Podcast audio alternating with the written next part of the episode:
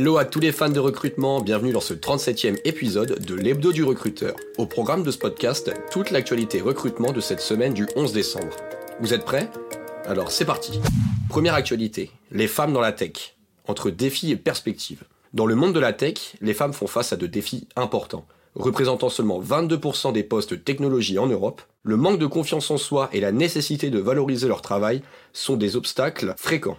Pour retenir les talents féminins, des initiatives telles que le coaching personnalisé et la promotion de la diversité sont cruciales.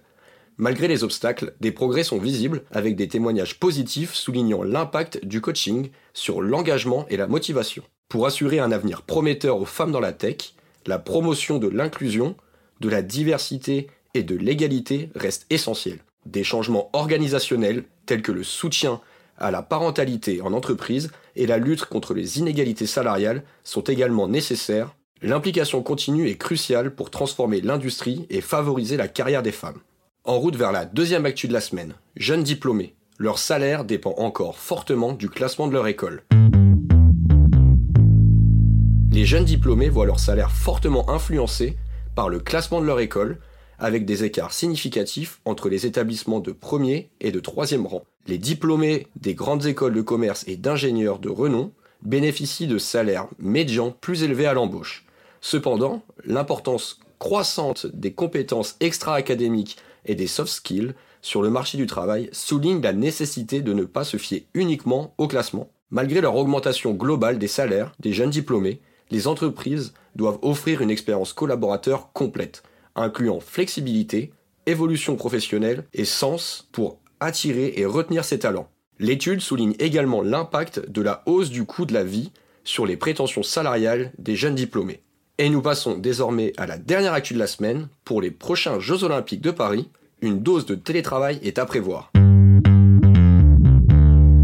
Pour les Jeux Olympiques de Paris en 2024, le risque d'engorgement des transports en commun incite les pouvoirs publics à promouvoir le télétravail.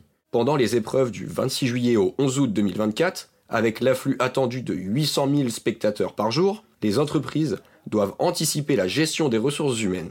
Les questions portent sur l'organisation des congés estivaux, le recrutement de personnel suffisant malgré l'impact des Jeux olympiques sur certaines ressources, et la promotion du télétravail pour atténuer les problèmes de transport.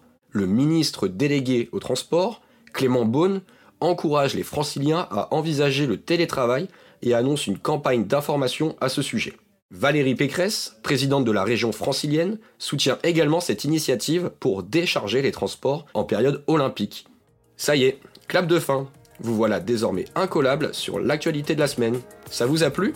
Vous mourrez d'impatience de nous écouter de nouveau Pas d'inquiétude, nous revenons dès la semaine prochaine pour vous faire vivre toute l'actualité en direct.